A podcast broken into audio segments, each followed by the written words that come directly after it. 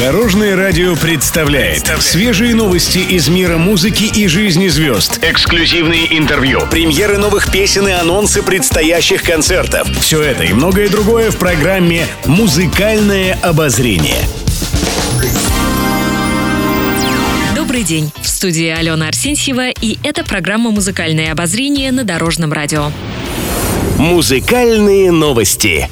Сын поп-короля отечественного шоу-бизнеса Филиппа Киркорова Мартин растет творческой личностью. Совсем скоро, в свой одиннадцатый день рождения, он представит первую модную коллекцию. Мартин уже принимал участие в показах в качестве модели, а теперь попробует себя в новой роли. Вместе с дизайнером Аникой Керимовой он создал свою первую коллекцию женской одежды. По ее словам, Мартин очень развитый и талантливый. Также она отметила, что ребенку нравится модная индустрия. Дочь Киркорова Алла Виктория также приложила руку к коллекции. Именно она главная муза Мартина. Девочка увлекается рисованием и делает успехи в этом направлении. На модном показе будут представлены образы, которые как раз вдохновлены ее работами. Сам Филипп Бедросович контролировал процесс создания одежды, и специально для него мастера сшили костюм из бахромы. В нем он появится на презентации первой коллекции своего сына.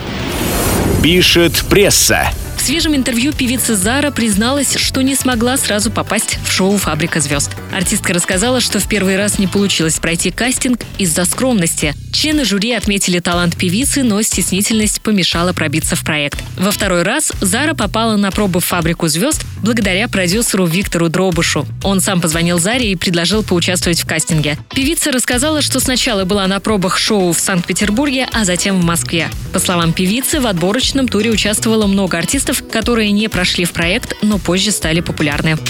Еще больше интересных музыкальных новостей завтра в это же время на Дорожном радио. С вами была Алена Арсентьева. До новых встреч в эфире.